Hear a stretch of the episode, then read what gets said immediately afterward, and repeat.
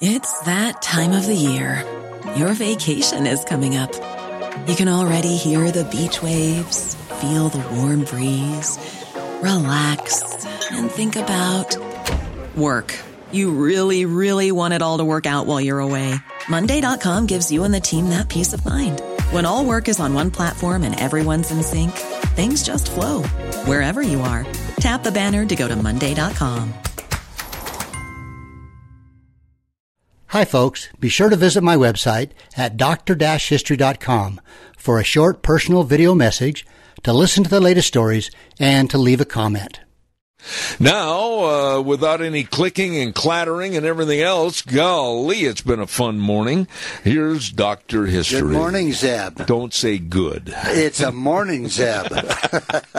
How are you, my friend? Great. You know what, Zeb? This morning I went back through several years of looking at some of my emails from listeners. Yeah. And I've got to say, there are some amazing people out there that have emailed me their thoughts and and uh, suggestions, and I just want to say thank you to those people that have taken the time to email me with their uh, suggestions, their thoughts, and their uh, just good good people, and I I appreciate them. Yeah, well, at least you don't get the phone calls like, uh, "Who do you think you are?" yeah, I don't get phone calls, but uh, I get some really good people. Do you have anybody we got to thank today? You know what? I forgot to check. I had a, a lady that uh, emailed emailed me this week, and I forgot to grab her name, but I will. I'll have it for next week. Okay. So today, Zeb, we're going to talk about something that has been suggested a number of times: guns.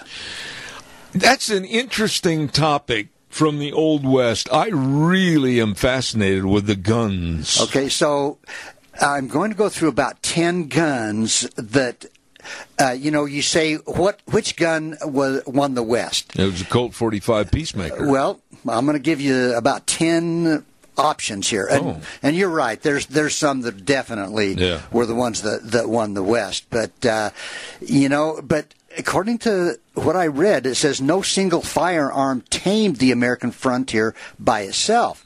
Uh, the American West was conquered over a period of decades, beginning with the birth of the Industrial Revolution, a time of great improvements in firearms technology. These guns were used by diverse people who relied on them for sustenance, defense, conquest, protection of life, property, law enforcement, and law breaking. Now, I'm I am not an expert, folks, on guns, so I'm going to try to do my best. But I want to just uh, define one thing here.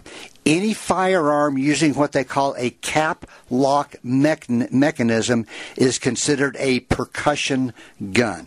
Okay, so you know, you might want to look that up to get a, a better idea of that because I, again, I'm not a, an expert. So I'm going to start with number one, the Hawkins Plains rifle. Oh man, that Yeah. was quite a weapon. Yeah, now the this powerful and rugged muzzle loading flintlock and cap lock plains rifles were designed to replace the longer, slender, and often less powerful Pennsylvania rifles Yeah. used during the initial period of our westward movement.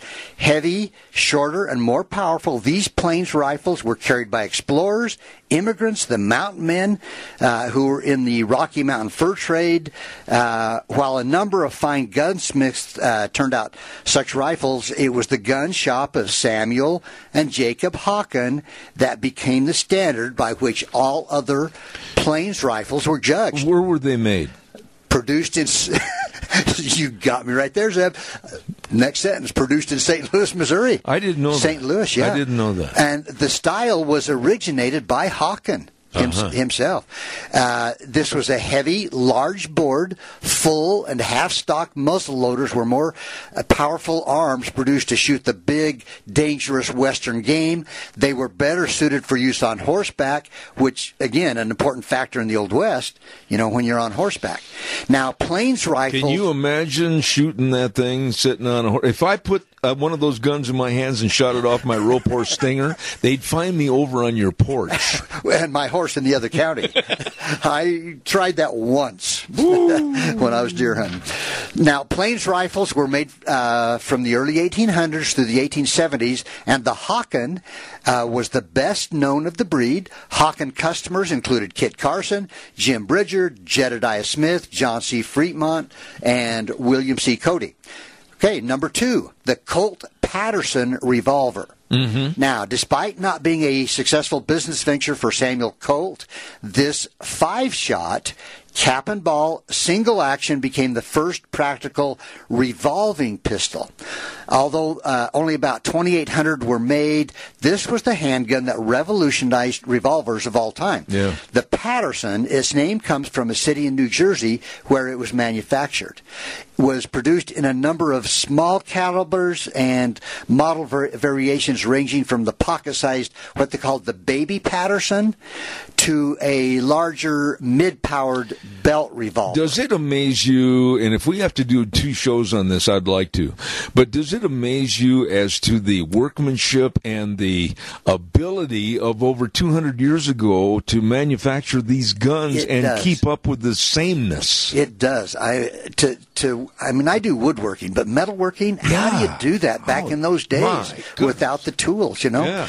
Um, so anyway, it was the long-barreled 36 caliber Texas Paterson uh, version of this first Colt that was put to deadly use against the Comanches by the early Texas Rangers. It also saw service in the Mexican-American War, the California Gold Camps, the Second Seminole War. Uh, patented in 1836, the Paterson was not actually produced until the following year, 1842. I heard it was a very heavy gun. That's what I get the impression. Yeah. Okay, so our number three, number thir- our third gun, uh, the Colt 1849 pocket model.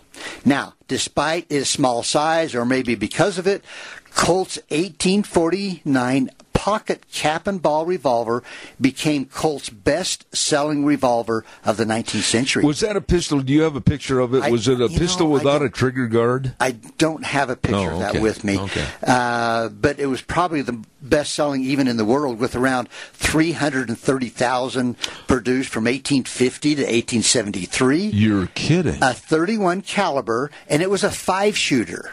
A, Wow. Not a six. Okay. But it became a favorite with the public and the military alike, but it was never actually issued to the military. But a lot of them uh, got bought their own. But thousands were purchased before the Civil War, especially in California, where they sold for a lot more than their factory retail price out, out west. Sam Colt, who was a clever businessman, determined the need for such a gun and realized he could eliminate many of the manufacturing steps and parts required in his larger Dragoon revolvers and to produce an inexpensive, lightweight pistol.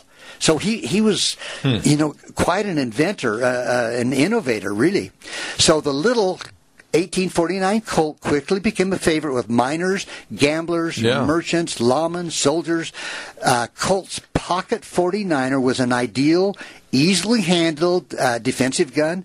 This was the gun that sold so well that this is what put Colonel Cam, uh, Sam Colt in business forever. How easy was it to reload those? Um, I'm not sure on, on that five shot. I see. I, uh, I don't know if you had to push the the spent uh, casing out Yeah. manually. I I don't know. So uh, number four, the Colt 1850 Navy revolver, mm-hmm. nearly a quarter million, 36 caliber. 1851 Navy Navy Colts were turned out between 1850 and 1873. Kind of a favorite gun of Wild Bill. One of the best balanced and smoothest handling belt-sized revolvers of the Caplock era. The Colt's 1851 Navy model could easily be called the percussion peacemaker. Why did they call it Navy? You know what? I'm not sure. It seems like I don't mean to put you on the spot I- I on this, and I'm not um, trying to be funny, but I was often wondering where they came up with the Navy know, Colt. Just going back, it seems like a couple of years ago, there was something to do with the Navy, something with ships, and I, I would have to go back and look that up. So I, I'm not sure why they called it the Navy, but uh, it was preferred by a lot of people over other sidearms before they had metal cartridges.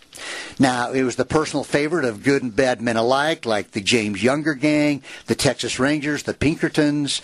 Uh, John Wesley Hardin, Robert E. Lee, and like his smaller cousin, the 1849 Colt in the goldfields of California, the Navy's model sold far more. Uh, than for what they cost back east, and nearly a quarter million of these 36 caliber six guns were turned out from 1850 to 1873. And during the 1870s, a number of them were converted to take a 38 caliber metal cartridge. This is when they were starting to come out with the metal cartridges. Well, uh, my next question was when did they develop at first the actual metal cartridge bullets for these pistols? Okay, it, it's. Uh, I'm going to. I think we'll get to it. I, I think we're going to get into like the 1860s and maybe 70s when they started coming out with those. So number five, the 1860 Colt Army revolver. Now, this was produced from 1860 to 73. Uh, Colt's 1860 Army model is the company's third most produced percussion handgun, designed as a lighter, easier to carry and handle successor to the big, cumbersome Dragoon revolvers. Mm-hmm. It was an immediate success. 127 were purchased by the Union government during the Civil War and became the primary revolver used by federal troops during that conflict, whether in original caplock or converted metallic or metal cartridge form. Okay, so right about in there, Zeb. right there, we had the bullets. We've got a caller with a question yeah. for you. Caller, okay. quickly, real fast. You're on the air. Thank you. Just a quick statement: the 1851 Navy would call that because the Navy did contract with him for a bunch of those pistols, and it has the stamp inspected by the Navy on there. That's why it's worth so much more money. That's according to an issue, uh, an episode of Pawn Stars. Thanks. Hey, I appreciate that caller. Thank, yeah, you, thank you very much. I, I, thought it had to do something Yeah. with the Navy itself, the Yeah. ships. So, but anyway, this uh, Army revolver was uh, uh, it carried it easy on your hip. It had plenty of stopping power, uh, and nearly that uh, as much as this big cumbersome Dragoon. It had an eight-inch barrel, uh, six gun. Some of them actually produced with a seven and a half inch barrel, and it quickly became a favorite with frontiersmen. Uh, it was an issue weapon to the U.S. Cavalry, the Texas Rangers, as well as guys like John Wesley Hardin, James Brothers, Texas Outlaw, Sam Bass. So, now I'm going to mention center fire and rim fire. So, a center fire ammunition is used for rifles, shotguns, and handguns. And in this type, the primer is located in the center of the case, the casing base. Mm-hmm. Okay, a rimfire ammunition has the primer contained in the rim of the ammunition casing. right. So, just to throw that out as I as And I by the way, we should both say we're not either one of us gun experts, but we're relaying some of the information of the Right. guns So- of the old west. Yeah. So if you have, you know, let me know if I'm saying something wrong here, folks. So number six, the Springfield trapdoor uh, rifle. Now that rifle became so famous uh, throughout our Western history, they even made Western movies about it. Yes. Yeah. This was known, and you're going to remember this, Zeb, known a, a, on the frontier as the needle gun. Due to its long firing pin, the Springfield trapdoor started life in 1865 as the Allin. Converted Civil War muzzleloader, chambered to fire at first a 58 caliber rimfire metal cartridge. Then shortly after, Fifty-eight caliber. yeah.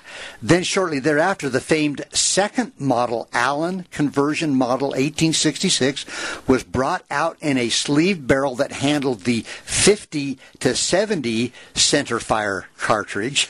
This was the rifle credited for the U.S. Army's ability to withstand Indian attacks along the Bozeman Trail, uh, in the hayfield and wagon box fought, uh, fights in 1867. I wonder what the recoil was like. Oh like. man!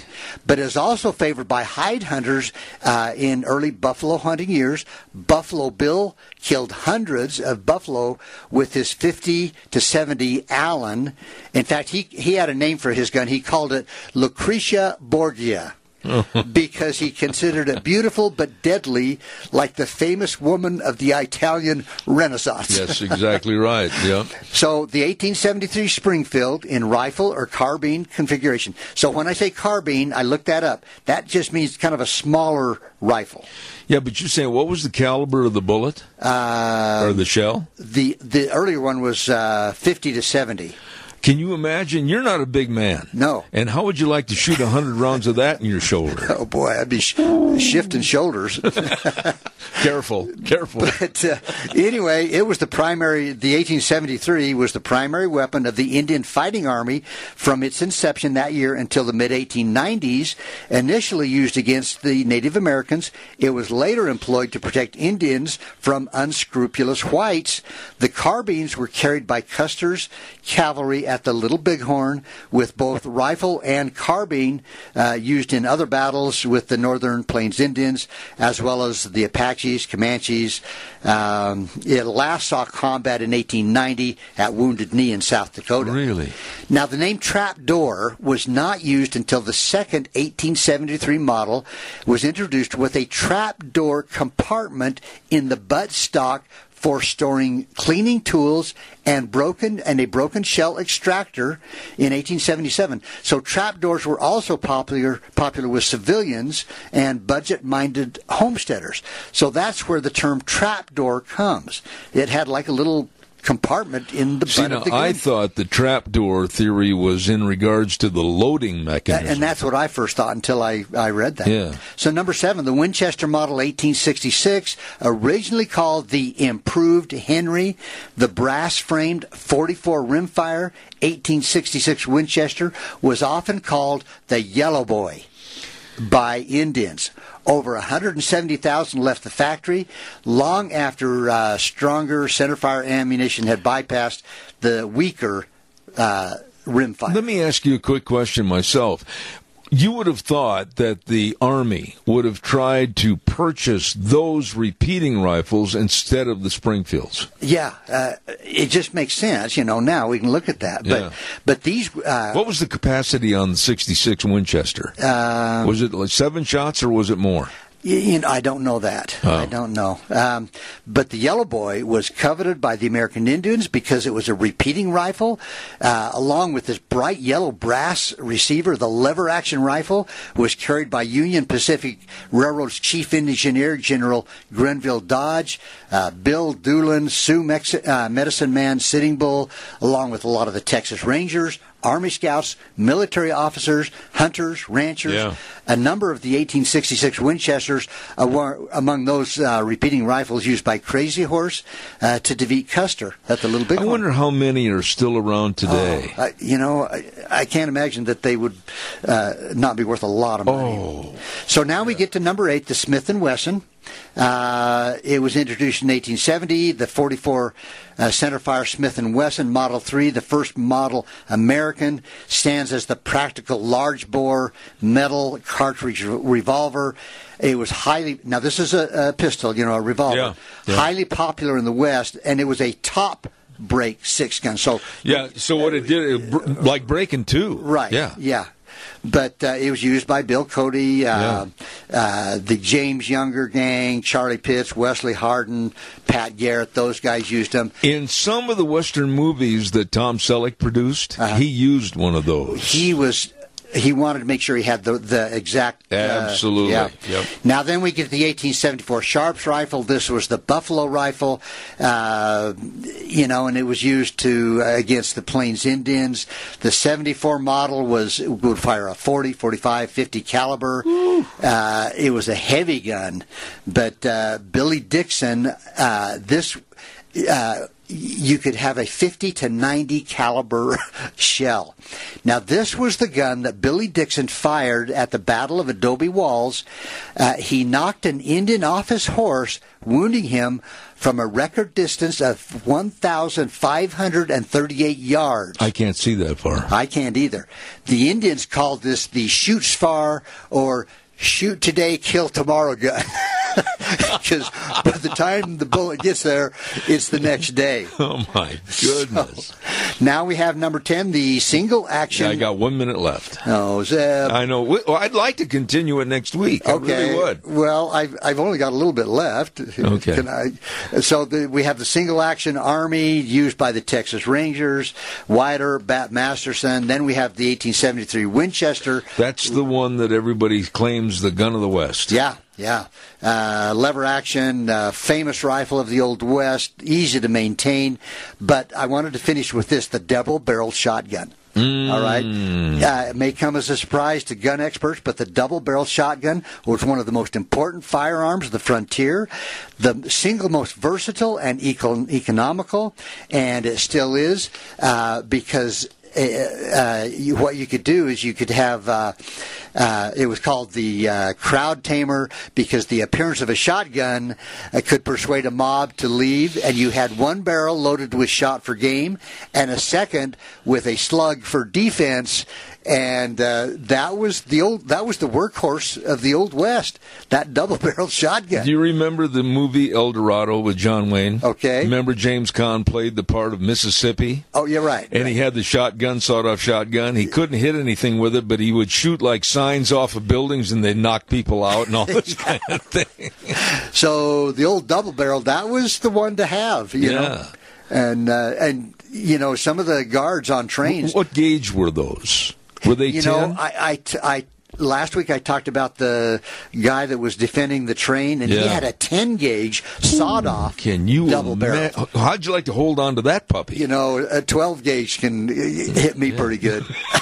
so a 10, you know, but the old double barrel, that was the workhorse of the Old West. I hate to interrupt this conversation because it's so interesting, but back in Dodge City, Kansas, if you ever get a chance to go there to the Wild West Museum they've got there that uh, centers around Boot Hill and everything in Dodge City, all those old guns are there, and you would find it extremely Okay, fascinating. if you've been to Cody, Wyoming. Oh, yeah. The Buffalo Yeah, Bill Museum. absolutely. Thousands of Yeah, guns, yeah. thousands. I mean, you could spend all day and never see all of them. Absolutely. I, I'm sorry it's over. It went too fast. It did. I, I may have to do so- another one on guns. I'll look forward to it. All right. All right.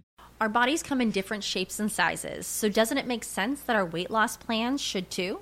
That's the beauty of Noom. They build a personal plan that factors in dietary restrictions, medical issues, and other personal needs so your plan works for you. Noom doesn't restrict or shame when you want to treat yourself. Their flexible program focuses on progress instead of perfection. You don't have to give up carbs or anything. And with their daily lessons, you can learn something new about your food choices every day. After just a few days of using the app, I learned how to recognize cues for overeating and how to choose the right foods to feel full. Stay focused on what's important to you with Noom's psychology and biology based approach. Sign up for your trial today at Noom.com. That's N O O M dot com and check out Noom's first ever cookbook, The Noom Kitchen, for a hundred healthy and delicious recipes to promote better living. Available to buy now wherever books are sold.